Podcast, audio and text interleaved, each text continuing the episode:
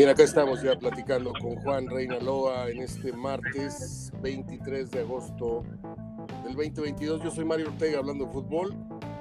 Al final les voy a decir por qué el 23 de agosto es, después de mi fecha de nacimiento, el día más importante de mi vida.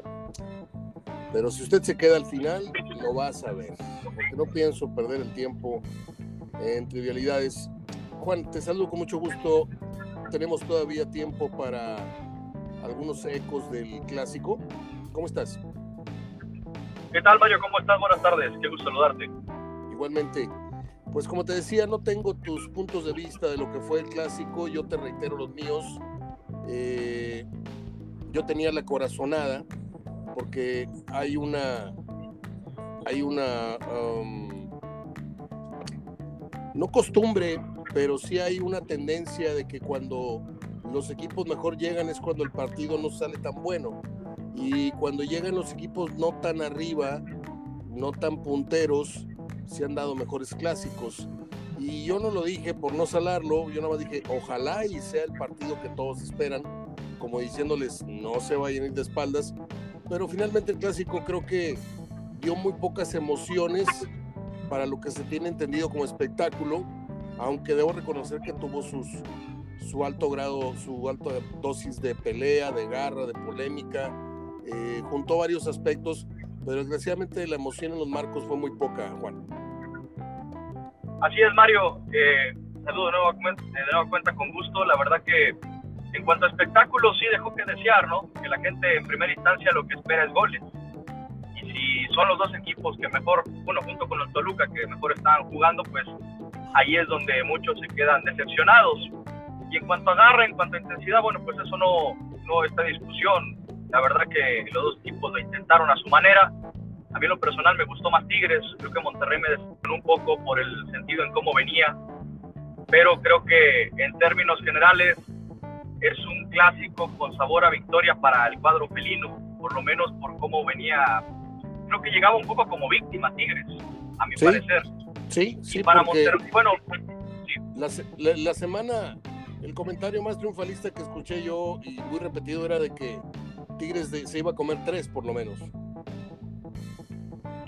Bueno, eh, llegué a escuchar yo ese tipo de comentarios, pero ya, digo, no, no tanto en la prensa especializada, no, ni mucho menos, más de los aficionados, con el, cuando empezaron a cantar del Tigres tiene miedo y todo lo relacionado.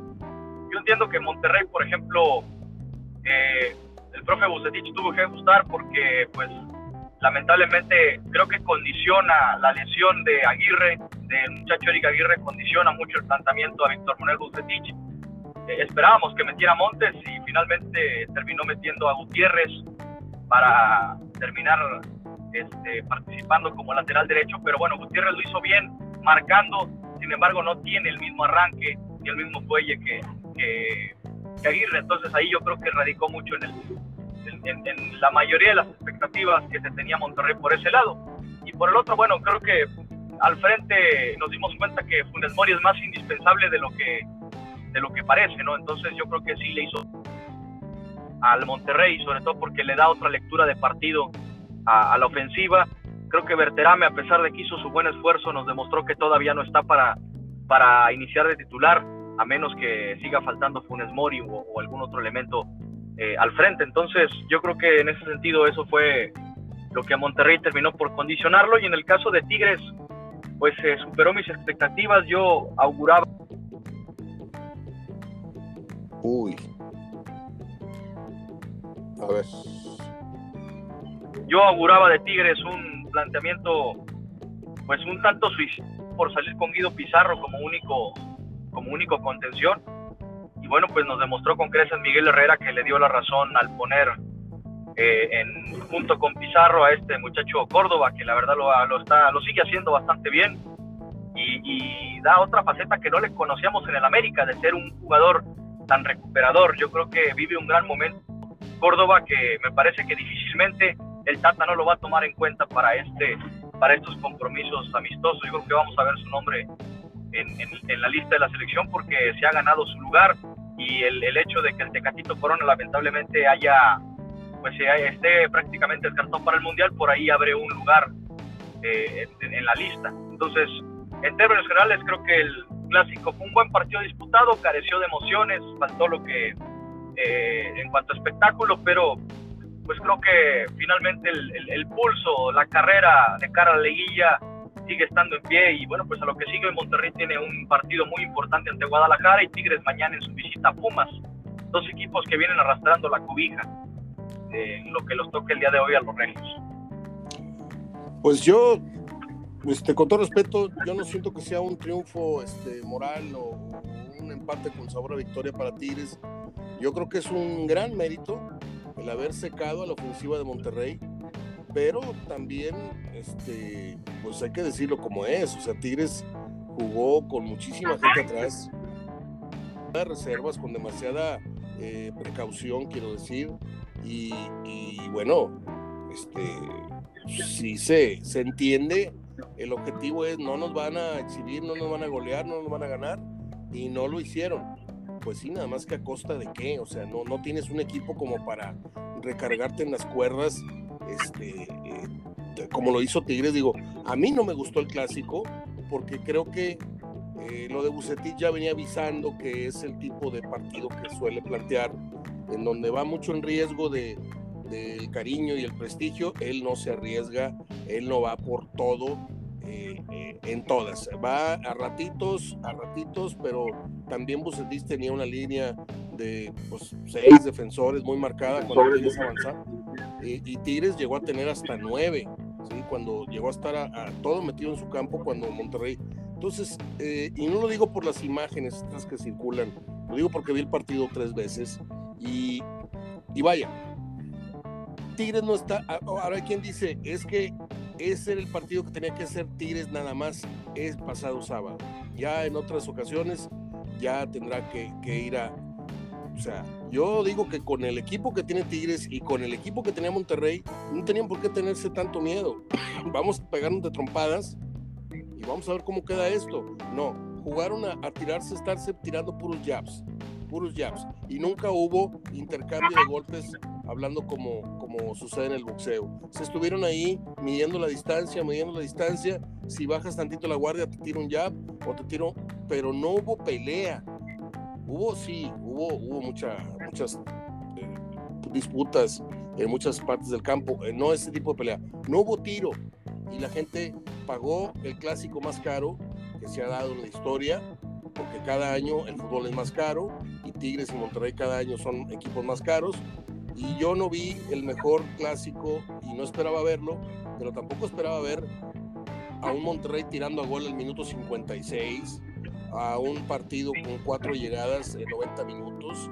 O sea, se me hizo eh, muy, muy decepcionante desde la expectativa del aficionado. Estoy hablando ahora como un aficionado que se sentó a ver el televisor porque le, le prometieron los ingredientes, un muy buen platillo y no salió pero yo entiendo perfectamente lo que dices porque también yo lo, tengo claro, el fútbol no, no, tiene promesas de nada, ni los técnicos están este, para darle gusto a nadie, ellos están para darle gusto a los que les pagan y para darle gusto a la tabla y para asegurar su chamba. Y creo que ayer, eh, el sábado más bien, Tigres, en la persona de Miguel Herrera, eh, fue por la suya y Bucetich, si se podía, iba por Tigres y si no se podía, pues tampoco me va a hacer daño. Y esa para mí es el epílogo y, la conclusión eh, verbalmente que tengo que decirle a la gente y a ti de lo que fue el clásico 128, que como dije el otro día en la editorial, va a ser un clásico para el olvido. Nadie se va a acordar de este clásico, salvo la que sacó Vegas de la raya, el disparo supresivo de, del diente, este, el, el, upside que sí fue, que no fue, que yo tampoco voy a entrar en esa, en esa polémica, porque cuando tú le quieres dar el triunfo a un equipo por un error arbitral, es porque fue lo único que hizo para ganar ese partido. Y, eso me, confirma lo que te estoy diciendo. Si se tienes que columpiar de una polémica arbitral para sacarle ventaja al, al marcador, es porque no hiciste más cosas que esas, Juan. Adelante. Sí, estuvo brava. Para mí, bueno, yo pienso que no, que, que sí estuvo correctamente anulado el gol por los criterios. Lo que pasa es que los criterios cambiaron eh, de manera reciente. Había, por ejemplo, gente que decía pues, que el fuera de lugar eh, se, marcaba desde el momento del disparo, pero los rebotes también cuentan. Entonces, eso es lo que termina interpretando el árbitro y la regla. Y después la mano de que por ahí le da en el, en el hombro al jugador de Tigres, que termina habilitando al, al fue Pochito González. Pero pues eh, el detalle es de que cuando llevas, la, según el criterio arbitral de ahora, si llevas el brazo extendido, ahí obviamente sí te, sí te lo marcan. Si lo llevas encogido, no por eso yo pienso que el árbitro así lo interpretó y por eso se invalidó el gol de Monterrey. Bueno. Pues no, yo, yo te debo decir una cosa, yo el fútbol que jugué en la calle, el fútbol, que jugué en el llano, el fútbol que jugué en Propulsón, el fútbol que jugué en la Liga Hispano, el fútbol que jugué en la Liga Marista, el fútbol que jugué toda mi vida. La mano era mano y, y se acabó. Ahora hay diferentes modalidades de mano. Si no abarca una área y si la tienes pegada y si antes la única mano justificada era la del tiro libre que te ponías tu manita en tus cascarones y la otra manita te la ponías en el corazón. Si te pegaba la mano ahí, no había mano, porque te estabas protegiendo legítimamente tus partes más, más delicadas. Y fuera de eso, si tú estabas marcando al, al extremo, Juan, ya sabes cómo marca, no estás enfrente de él como de perfil, pero tenías que esconder las manos, porque si no las tenías escondidas, el delantero tenía toda la facultad de tirarte el centro a la mano, con dirección a la mano, y era penal. Y antes no había tu tía de que no, es que no fue intención y que el balón fue y no fue a la mano. Era mano. Se evitaron tantas polémicas, se evitaron porque el jugador sabía, chinga, me pegó en la mano. Y ahí se acabó se queda el remordimiento y se queda la culpa. Ahí se acabó la polémica. Ahora no, ahora analizan que si esto, que si lo otro, que si, es por afuera, si es del antebrazo para abajo, si es. Yo ya me perdí. Ya me perdí desde la polémica aquella del Monterrey América donde le pega el, balón en el hombro. Este, y era mano, y luego dijeron que del brazo para abajo era la mano, y ya del hombro no.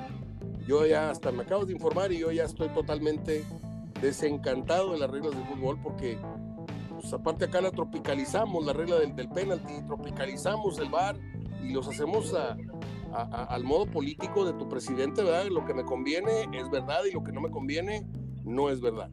Ande, cabrón, ya se la regresé. Sí, el presidente de todos, de todos los tuyo, Tuyo, tuyo, mío no, tuyo. Tuyo y, tuyo y del señor Cristerna, que lo ama.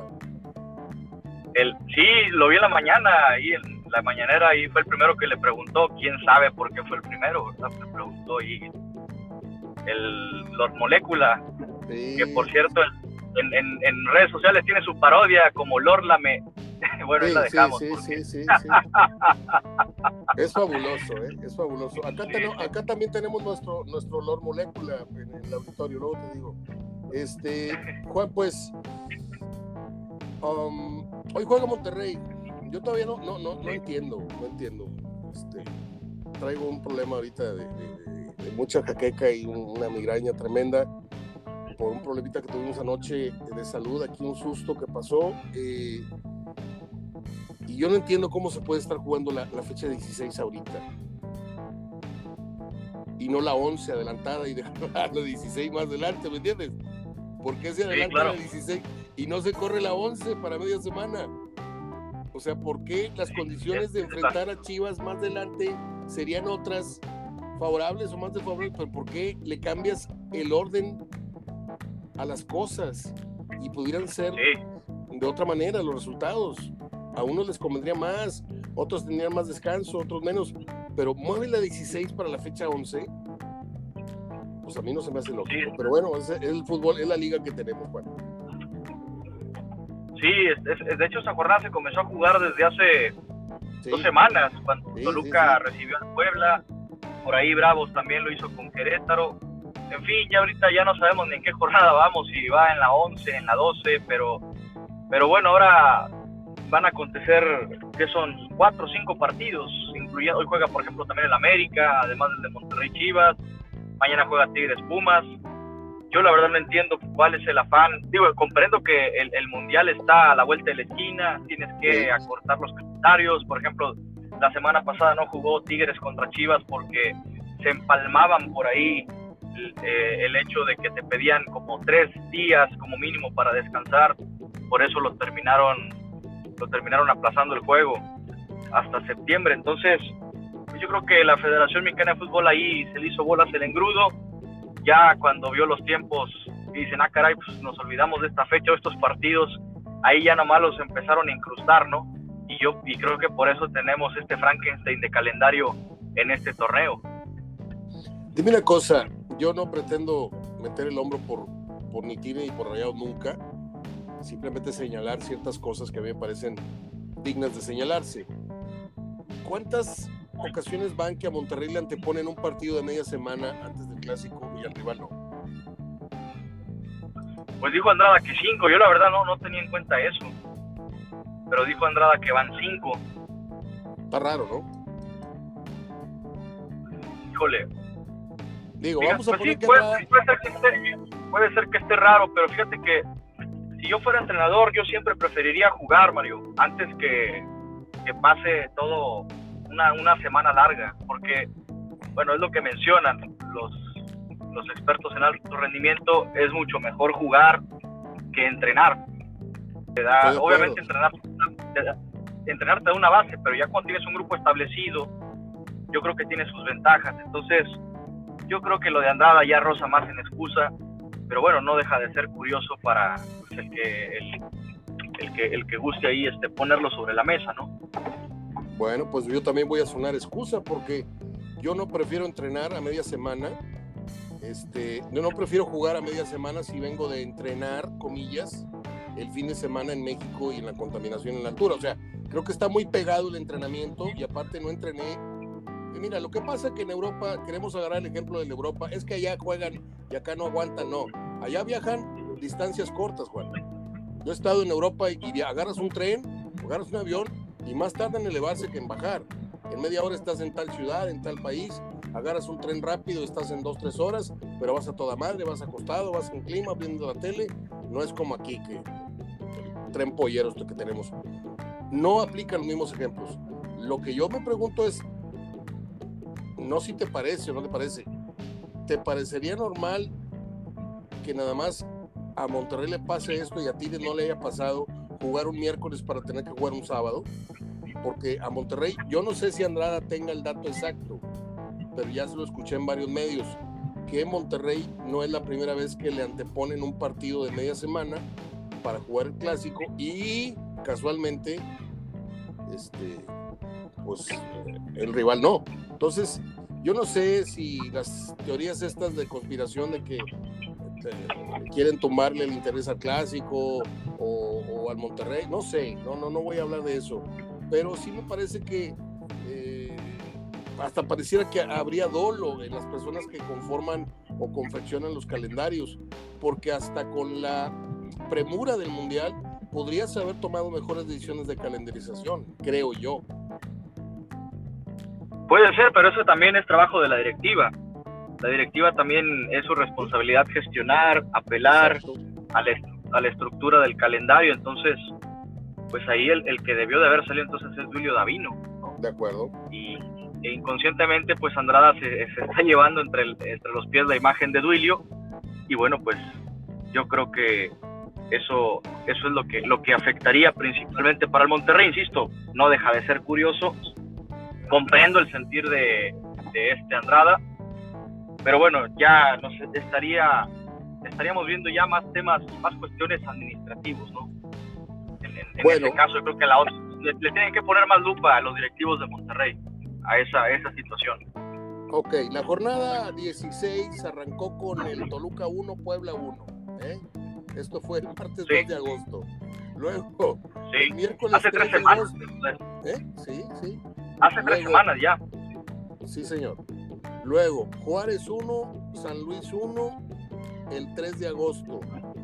Y hoy 23 se juega el Chivas Monterrey a las 7 y el Querétaro América por Fox Premium a las 9.05. La jornada continúa con eh, mañana Tigres va a enfrentar a Pumas en Pumas eh, a las 9 de la noche y se acaba de anunciar que el portero este titular, comillas, de, de Pumas no va a jugar en 10 días, casualmente después de que le meten 5 goles, lo reportan lastimado, entonces Tigres va a enfrentar al segundo portero una mitad. El jueves Pachuca Atlas a las 7, Tijuana Santos a las 9. Y el jueves Cruz Azul León a las 7 y el viernes se acaba la jornada 16 para empezar la 17 al día siguiente. Entonces, empezar la 11 al día siguiente. El viernes es Necaxa, Mazatlán. Paso con los pronósticos. Guadalajara, Monterrey, ¿qué vas? Monterrey. Um, vamos con Monterrey. Querétaro, América. América. América, vamos con América. Pumas, Tigres. Tigres. Pues sí, ¿no? Sí, ya sería, ya, ya sería el colmo que ya serían levantamuertos Tigres si llega a perder con, con el Pumas ahorita así como está, entonces que puede suceder, no lo descartamos, pero pero ya sería algo muy de qué pasó, ¿no? Sería algo muy muy este para aventarle toda la crítica a Tigres, ¿no? O sea, ya sería algo más de relajamiento. Muy bien. Desde mi punto de vista. Eh, ¿Qué va a hacer el Pachuca Atlas? Empate. Pachuca Atlas empate. Como que se cayó el Pachuca, ¿no? Y esto es por no haber tenido mucho descanso, de cuando lo escuché. Sí, ahí la lleva. Yo creo que le va a alcanzar para estar ahí dentro de esos mismos lugares, en el quinto, en el sexto lugar. A lo mejor tiene un buen cierre y puede alcanzar el cuarto lugar, pero lo veo difícil por la forma en cómo viene cerrando el, América o viene levantando en esta instancia. No creo que los equipos regios se vayan a caer, Mario. Toluca, que creo que está manteniendo una buena, una buena tendencia. Pero cuidado, creo que Pachuca, lo que es Pachuca y Santos pueden ser caballos negros en liguilla. Estoy de acuerdo contigo, me, ganaste el apunte, porque los protagonistas ahorita son Toluca, bueno, es el, el, el, rating cambia cada semana, ¿no? Esto es como el, la lista del top, del top 10 de, de la música Hoy está un disco muy caliente, la semana que entra ya está en sexto. Hoy el América es el, el, más vistoso, el más llamativo y el, el que hoy es el, gallo para campeón. Luego Toluca, luego Monterrey, luego Tigres. Luego viene Santos y viene Pachuca. Eh, para mí no hay más gallos que los primeros cuatro y los últimos dos. Uno de esos dos le va a meter el pie a uno de los favoritos. Ese es mi, mi pronóstico ya desde ahorita y no me voy a mover y ya más adelante te diré cuál es la final que yo espero. Este, me gustaría, me encantaría que fuera Toluca América, me encantaría por el ritmo y por el vértigo con el que juegan los dos, pero no te puedo negar que Monterrey por la plantilla que tiene y Tigres por la plantilla que tiene, uno de esos dos tendría que ser finalista y si se puede, pues la final. Pero más adelante hablamos de ese, de ese tema. Tijuana Santos, ¿qué vas? Santos. ¿Santos en Tijuana? Sí, sí, yo creo que Santos le, va a ganar. A pesar de que los han dado regular, yo creo que Santos también ha tomado un mucho mejor ritmo en, los últimos, las últimas fechas, por eso pienso que, ese partido lo puede sacar adelante el equipo de la comarca. Yo ahí voy, Tijuana o empate. Eh, y, me quedo con Tijuana. Cruz Azul León. No hemos hablado de Cruz Azul ni hemos, hablado de Pumas en forma. Juan. Eh, déjame ver cuánto tiempo llevamos para saber cuánto podemos seguir platicando. Llevamos 23 minutos. ¿Dónde andas tú? ¿Andas en tránsito? ¿Andas circulando? Sí, circulando. ¿A dónde vas? ¿A tu casa a comer o al No, a, comer a casa. Ah, bueno. Cuando ya estés así como verdirame, este, hazme una seña que ya quitaste las llaves o, o, ya cerraste la puerta del carro para saber que ya te estás bajando a comer. Eh, es la peor crisis de las varias peores crisis que ha tenido Cruz Azul en los últimos años. Esta es donde realmente terminó por caer una bomba y, devastó todo. Nada más faltó que se llevara de encuentro oficinas, campos de entrenamiento. O sea, yo veo a un Cruz Azul destruido. Lo veo humillado por el rival y humillado por sus seguidores que les estrellan huevos en el cofre que van y les gritan de, peladez y media ante la complicidad de su directiva que no hizo nada por defenderlos más que a los tres más señalados los sacó por la puerta de atrás, que era Vaca, que era Jurado, ya, ya hay noticias que dicen que Jurado es el primero en, en, ser señalado para salir del equipo. ¿Por qué? Porque se le juntaron las notas de que sea, es el portero que se ha comido las dos últimas golizas de siete goles. Y eso es echarle más sal a la herida de los cementeros, pues, ¿qué portero tan malo tenemos? Y luego aparte sale Corona con un nudo en la garganta diciendo que yo me rompo el hocico, pero es cosa del técnico, como diciendo, pues yo aquí estoy, ¿qué quieren que haga? Si no me quieren poner, pues quieren poner al chavo porque ya se decidió, muy ético, muy recto, pero con un mensaje muy claro, decir, pues se la quisieron jugar con él, pues ahora la completa, yo aquí estoy. O sea, tú sientes que Cruz Azul, eh, Mohamed o el Tuca Ferretti, que son los que más insistencia eh, se maneja en, en, redes puedan levantar este equipo en cosa de un torneo y lo que le queda a este? No, no, no. Yo creo que Cruz Azul ya mejor debe de enfocar las baterías en el siguiente. Quizá a lo mejor le puede alcanzar por ahí con una seguidilla meterse al lugar 12, pero es un equipo que ya moralmente está eliminado.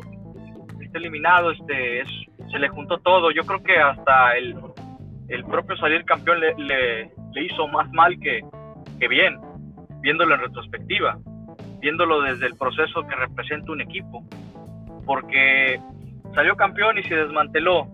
Después salió el, el autor intelectual de la estructura, que fue Álvaro Dávila, ¿no? El, el, que gestionó los contratos, el que llevó a la mayoría de los refuerzos, y luego después se le fueron, se le siguieron yendo piezas clave, ¿no?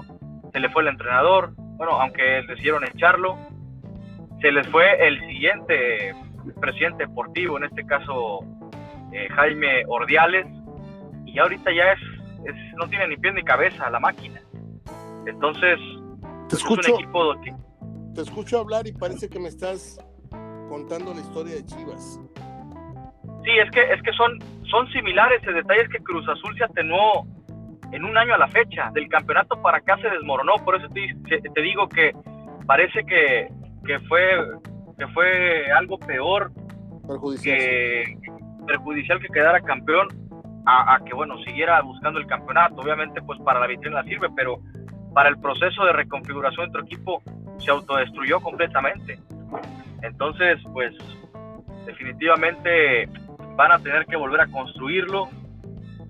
Sigue teniendo ahí algunos jugadores que, que pudieran ayudar pero yo siento que ya muchos, muchos ya terminaron su ciclo en el caso de, los que están señalados.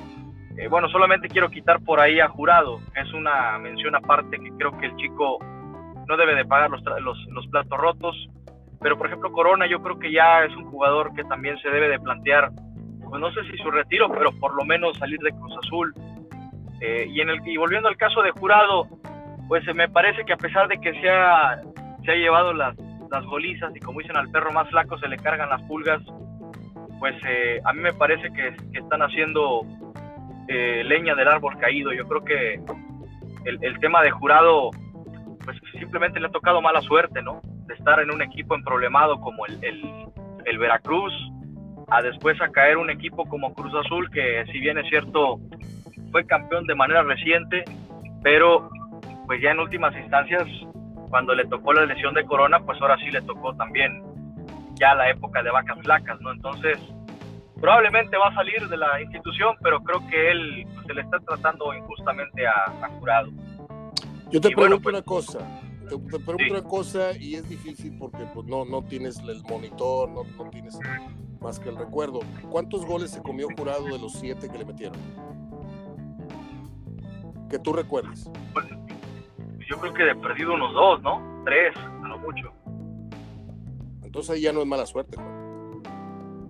O sea, mala suerte cuando golean a tu equipo porque tu defensa no cubrió nada y tú no tenías, como dicen en la crónica, ahí el portero no pudo hacer nada.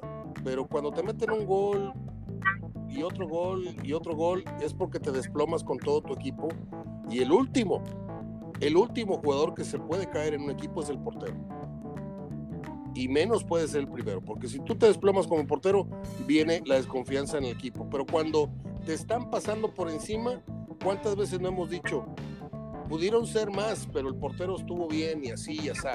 Yo creo que Jurado, este, sí es un muchacho con mucha, mucha, mucho futuro, muchas cualidades, pero también tiene unas subidas y unas bajadas de nivel muy graves.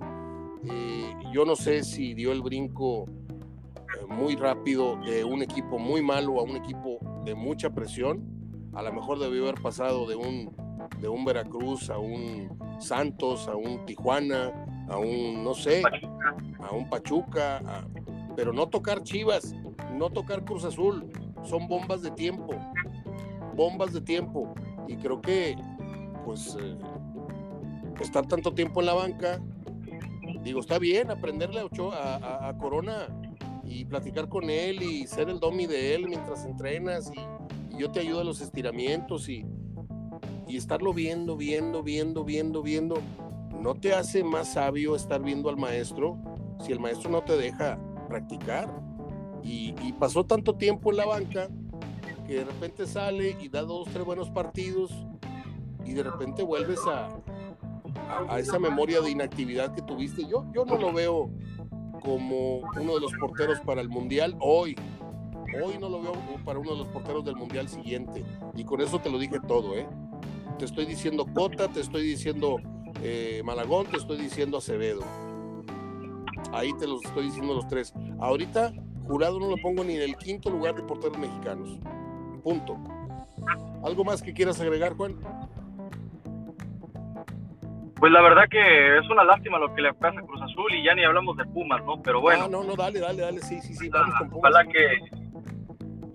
Pues lo de Pumas ha sido pues una, una tristeza, ¿no? Que como ha coincidido con la llegada de Dani Alves, se le fue el vestidor de las manos ya a Lilini y, bueno, pues al punto de que no han ganado desde que llegó el brasileño. Entonces, tal parece que pues así va, así va a suceder por lo que resta del torneo. Pumas pues parece ser ya un equipo sin rumbo y le quedó grande de nueva cuenta pues a, a Lilini las inversiones y no supo, no supo no supo redefinirlo ni darle forma muy bien a, a este a esta escuadra. Hay un chiste muy famoso de un changuito al que le tiraban comida a la jaula y primero se lo medía por atrás y luego se lo comía. Y decía el niño, ¿y por qué el changuito primero se pone la comida en, su trasero y luego se lo come? Dijo, es que una vez le aventaron un hueso de aguacate y no lo pudo evacuar. Lilini debió haberse calado antes de aceptar el reto de tener un equipo ya con figuras que lo rebasaban a él, ¿sí? Lo rebasaban en prestigio, lo rebasaban en muchas cosas y en condiciones futbolísticas.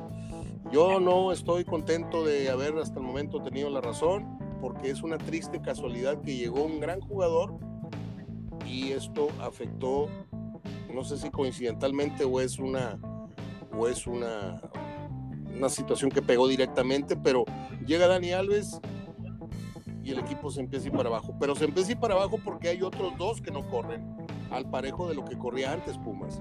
No nada más es Dani Alves. Y esto se agrava con la cada vez más creciente rumorología de, de que habla de que es una imposición de contrato. Es una imposición de contrato en la que Dani Alves dijo, sí, sí voy a Pumas, pero con la condición de que yo juegue. ¿Por qué? Por la situación del mundial, llegar en buen nivel o en el mejor nivel posible.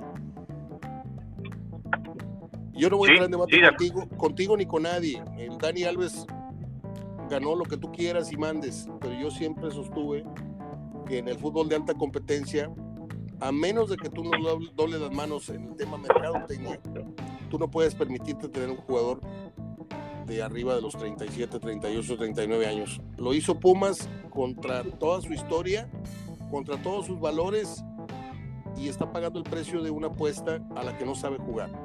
No sabe jugar a los billetazos porque contrató jugadores caros que no le están rindiendo. Del prete, el otro Salvio que ya se lastimó, eh, Dani Alves que de, los vivas y los mm, ya pasó las mentadas de madre. O sea, Pumas está en una crisis tremenda y aparte pues, vino la ratificación eh, que se esperaba por parte de Mejía Barón, ratifican a Lilini y todo va tomando forma, como te dije. Van a dejar que se, que se, que se muera con la suya y, que llegue hasta donde tenga que llegar y decirle, señor, ya nos quedó claro que a lo mejor usted no puede con un equipo de estas condiciones, vamos a traer.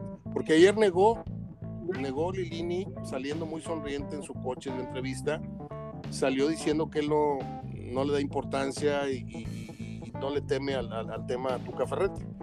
Pero yo tengo entendido que Ferretti está con un pie en Cruz Azul y otro en Pumas. Yo insisto que le va a ir mejor en Pumas porque ahí no va a tener presión de nadie, ¿sí? Porque arriba su jefe sería Mejía, Barón. Y eso aquí lo dijimos ya hace más de un mes. ¿Tu opinión final de lo de Pumas, Juan? Pues es difícil también que, que vaya a enmendarse, a menos que por ahí se enrache, pero pues eh, no es lo mismo como tú comentas manejar ya con varias figuras a un plantel pues de puros obreros, ¿no? Dicho con todo respeto para, para la profesión, ¿no? Entonces, este, es muy difícil que le vaya a alcanzar porque está desmoralizado el equipo de Pumas, a menos que mañana se inspiren y, logren la primera victoria contra Tigres y de ahí para adelante pues tomen una rachita que les permita continuar hacia el repechaje, que es donde es el modus operandi, mejor dicho el modus vivendi de Pumas en, la liga. Entonces, difícilmente, al igual que Cruz Azul, estos y bueno, Chivas por ahí también están destinados al fracaso en este en este semestre. Eh, ¿Ves a Lini dirigiendo otro equipo en México o lo ves regresando a las básicas, a las fuerzas inferiores?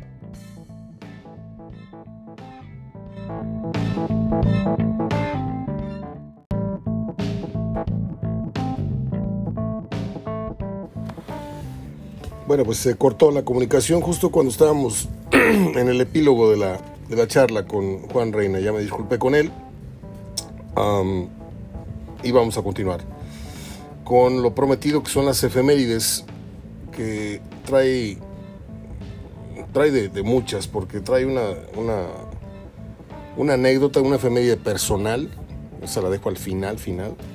Trae la efeméride de, de los pequeños gigantes que un 23 de agosto del 57 pasaron a la historia por haber conseguido aquel juego perfecto que yo sin ser bibulero ya lo tengo muy claro que lo lanzó Ángel Macías. Pero muy pocos conocemos el resto de, de lo que es la historia. Se le está rindiendo un homenaje a los niños campeones de la Serie Mundial de las Ligas Pequeñas de los Estados Unidos. Esto fue un 23 de agosto del 57. La Liga Industrial de Monterrey gana el primer y único juego perfecto en la historia del torneo hasta la fecha contra los gigantes de la Mesa, California. Eh, la obrerista, la colonia obrerista manda o hace un homenaje con una gran manta eh, muy bonita a los siguientes peloteros. Ángel Macías, pitcher, Norberto Villarreal, el verdugo, fue catcher, Pepe Maiz, don José Maiz, Ricardo Treviño, eh, Baltasar Charles, Jesús Contreras, Alfonso Cortés, Francisco Aguilar, Gerardo González, Rafael Estrelo, Roberto Mendiola, Mario Ontivero, así dice, Ontivero, no dice Ontiveros. Saludos, doctor, te manda saludos, Ponchito. Eh, Fidel Ruiz, Enrique Suárez, manager César Elefaz, José González Torres. Eh, va a decir, ¿y tú qué tienes que hablar de béisbol? No, nada, aunque cubría los sultanes un tiempo tuve mucha amistad con, con, don Aurelio Rodríguez, que en paz descanse. Eh, pero le voy a contar una anécdota rápida y pasó ayer, a un dato curioso. Este, yo los lunes por la noche suelo irme al súper a las ocho y media, nueve, regreso por ahí de las once, ¿no? Y antes que eso, estaba yo sapeando a ver qué veía, qué veía, y no tenía muchas ganas de ver fútbol juvenil, y le dejé en el béisbol de los chavitos. Estaban pasando el béisbol de este de Williamsport. Estaba jugando un equipo que era de no sé dónde, de Kansas o de no sé dónde, de los grandes, grandes lagos, se llamaba el equipo. Oye, qué picazón te das con los chavitos. Qué bárbaro, qué bonito es el béisbol. Este, aunque a veces no tengamos la tolerancia de aguantarlo, porque es un deporte de muchas pausas, pero me quedé, me quedé a ver el partido. Y hoy lo voy a buscar también por la tarde aunque tenemos partidos que ver, sí es cierto. Ni modo. Bueno, tengo muchas efemérides ahora sí del espectáculo. Empiezo rapidito. este dato siempre me ha llamado la atención, porque usted lo ve muy sonriente, muy galán, pero algo se mueve atrás de la imagen de Tom Cruise. Le cortaron el contrato, la Paramount Pictures, después de 14 años, esto en el 2010 y, no, en el 2006, debido a un extraño comportamiento fuera de la pantalla que ya repercutía en la marcha del negocio. Y esto tiene que ver con esas ondas de la cienciología y ondas raras ahí que traen alguna secta de, actores y, aguas, ¿eh? porque no todo es, no todo lo que brilla solo en, Hollywood. Hay muchas cosas, muchas historias muy feitas. Eh, en el 78, 1978, murió un actor que muy poca gente ubica en las películas de Piporro, en las de Tony Aguilar, en las de Campiranas. Salió un tipo también así con el acento norteño, era un señor así con la guaripa. Eh. Era Agustín Isunza, que yo digo que fue el primer personaje en regionalizar un acento en el cine de esa manera. Yo es la, opinión que tengo. Este hizo muchas, muchas comedias, fue un actor de reparto infaltable y le digo era de mis, de mis eh, consentidos, Agustín Isunza. Ya lo pusieron de cura, lo pusieron de otros papeles. No, él, él, tenía que salir ahí, salió en Martín Corona y salió con Pedro Infante. No, no, un personajazo. En el 6-3 nació una de las mujeres más hermosas que yo he visto en mi vida y que le ha tomado de la mano y que una vez le dio un beso en la mejilla. Se llama Laura Flores. Ella cantaba y le voy a contar la historia. Este, en las épocas de mi papá cuidando a los tigres, cuidando a los rayados, así, así, nos tocaba ir a que, oye, que me mandaron a hablar de, la concentración de tigres porque algo me quieren decir. Y ahí iba mi papá a hablar con el directivo. Entonces yo tenía, pues, ¿qué le gusta? Este, 13 años, 14 años, 73, 74. Y agarraba a mi papá su Rambler y luego un Dodge Dart que teníamos americano, legalizado. Y allá íbamos hasta el jaguar del Holiday Mi papá sentaba a tomar una Coca-Cola, el directivo en cuestión, no voy a decir el nombre, se echaba sus highballs y le decía, chato, necesito que pongas atención porque se nos metió un muchacho y no se queda la cancha, no se cae, no sé cuántos, cuántos. Y mientras pues había un grupo allá tocando al, al fondo, ¿no? Hermanos y amigos. Y cuando yo volteé y vi a esa mujer cantar, quedé pasmado, quedé impresionado. Este, así me pasó con alguien de, Guadalajara también. Eh, y yo procuraba que mi papá tuviera, porque hacían temporadas largas, quiero decirle, cuando venía un grupo a tocar a, un, no era una semana, te contrataban por tres meses. Este, y, y bueno, pues me regaló unas fotos muy bonitas de ella en el grupo, en blanco y negro, y una me la firmó. Enamoradísimo yo de Laura Flores. Fin de la historia.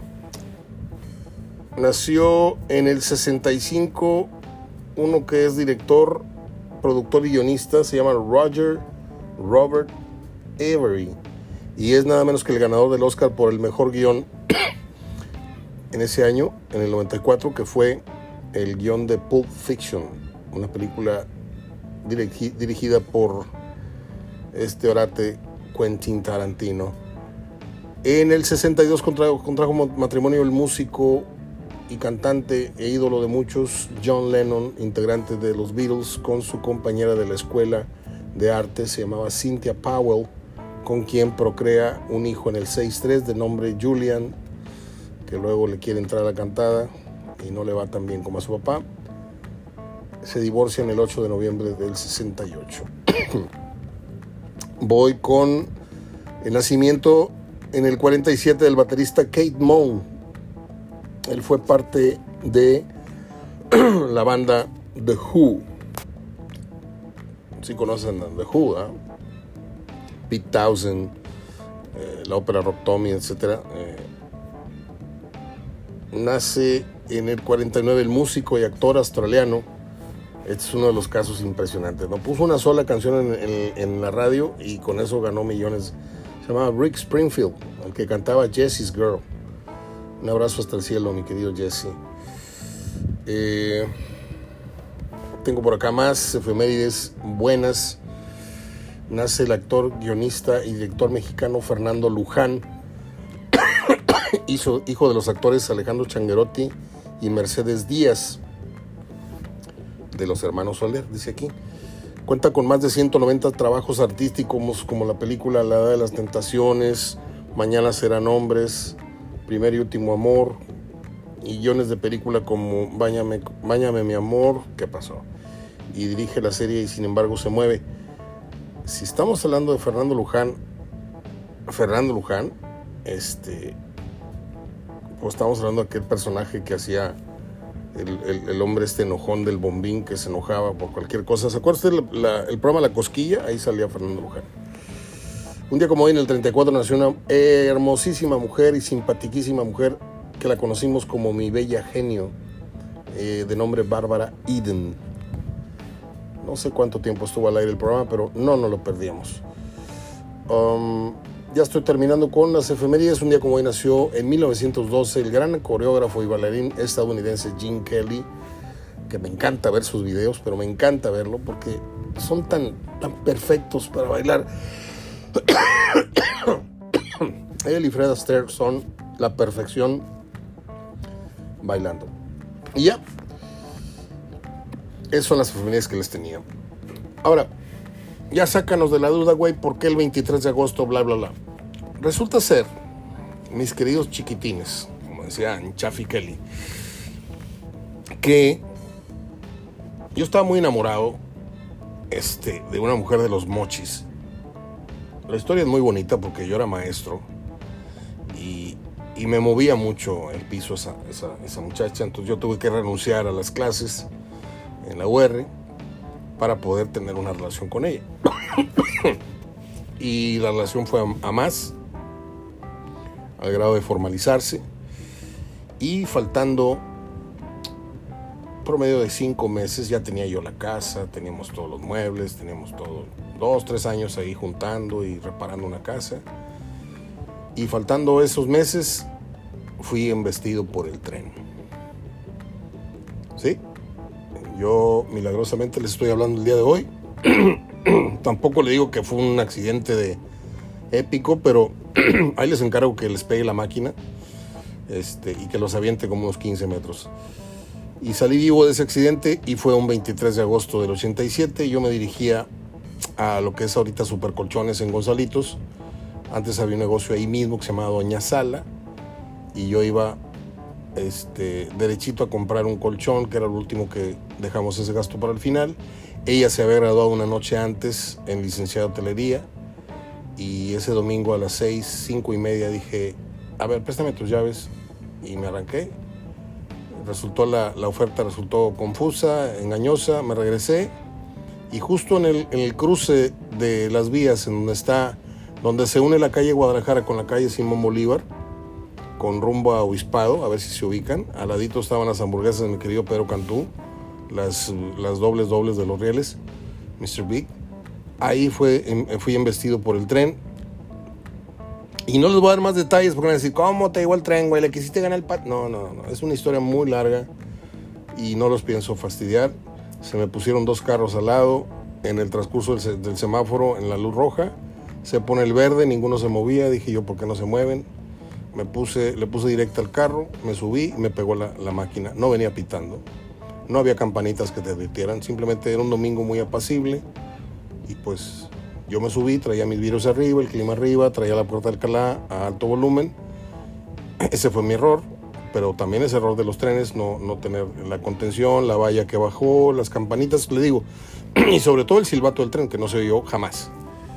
Entonces yo tuve mucha razón, y finalmente le ganamos el pleito a Ferrocarriles de México que nos quería mandar por un cuarto millón de pesos por 80 minutos de retraso del tren.